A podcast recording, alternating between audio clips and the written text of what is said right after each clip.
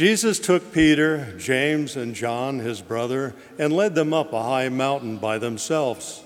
And he was transfigured before them. His face shone like the sun, and his clothes became white as light.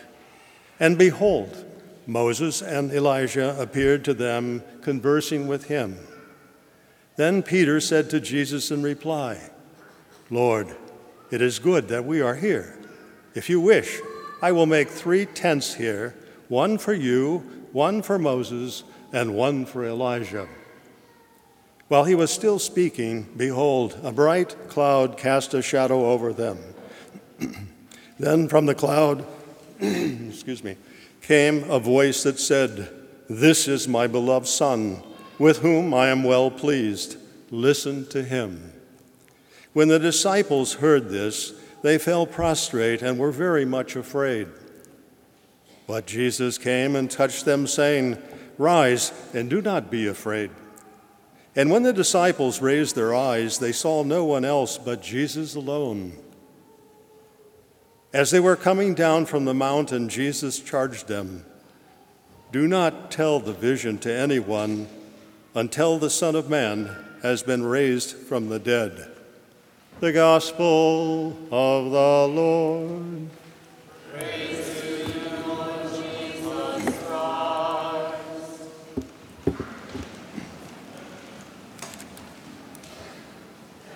The Transfiguration. The Lord be with you, and blessed is the kingdom of God. The Transfiguration is asking or telling us one thing Who do you say I am? And this is the greatest question of all for Christians. Who do you say Jesus is? Right before the Transfiguration, Peter answers this question and he says, You are the Messiah. This happens in the Bible after Jesus has fed 4,000 people. And the Pharisees have tested Jesus asking for signs in seeking signs to understand who he was. And Jesus asked Peter, Who do you say I am? And Peter, of course, says, You're the Messiah. But what Peter does not understand is that Jesus must go to Jerusalem. Peter's rebuke shows that he is uncertain as to what is going to happen in Jerusalem. And God is what we need to do is we need to see, and Peter needs to see, that God is to come into his kingdom. This occurs, the transfiguration occurs 40 days before Good Friday. So, to put it in perspective, where it is. Jesus is concerned because his disciples do not have faith after the transfiguration, immediately after, they go and they come upon the epileptic child. And the disciples say, Why couldn't we remove this affliction from this child? And Jesus tells them that they must be persistent in faith and prayer and in fasting. Let's look at the historical expectation. Before the Messiah is to come, it was understood that Elijah must come first. Now, Elijah, you know, is a wonderful prophet. Now, so Jesus has to deal with that expectation. So, what does Jesus do? He takes three of his disciples, Peter, John, and James, up a mountain. Now, this mountain, it's not so important which mountain it was or how high that mountain was. It more or less presents a theological question, one of elevating one's faith and thought to God. We know that when Moses went to Mount Sinai, that there was an important announcement there.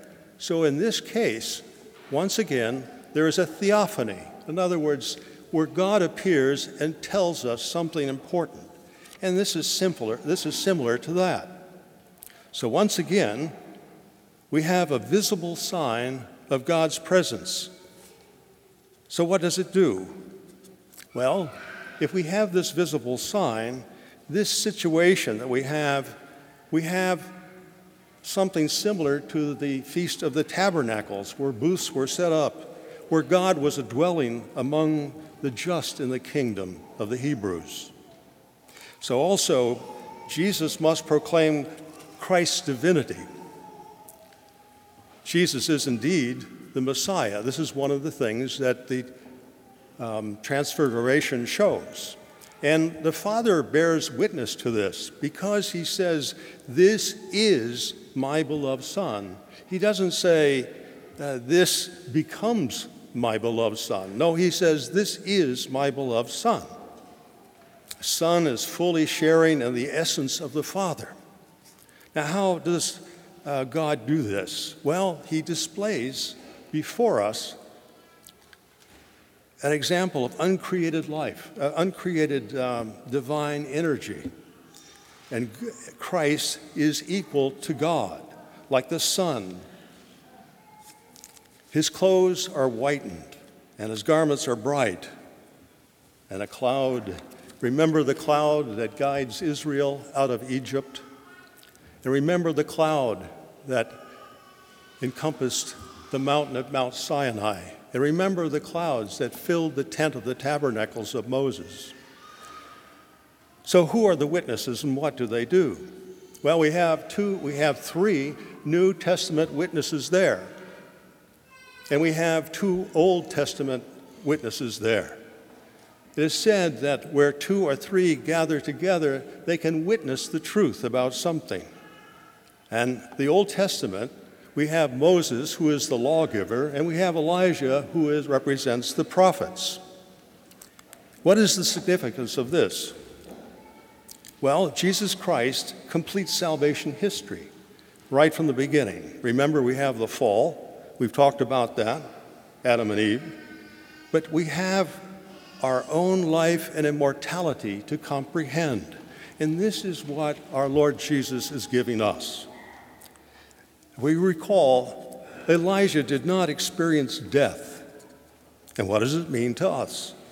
Well, with our own baptism, that's faith, we are alive in Christ and no longer the living dead.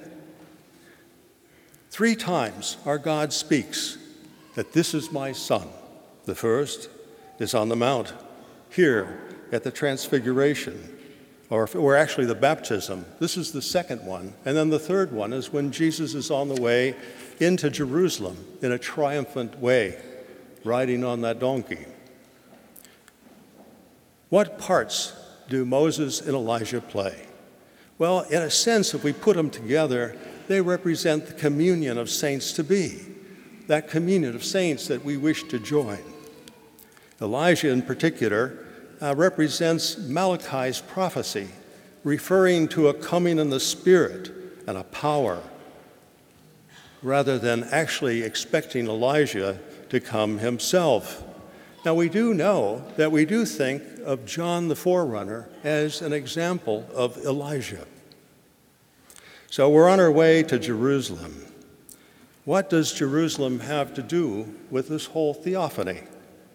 Well, Jesus is the new Adam, but also he is the new Isaac, the son willing to sacrifice himself, a new David, a Savior who redeems the world.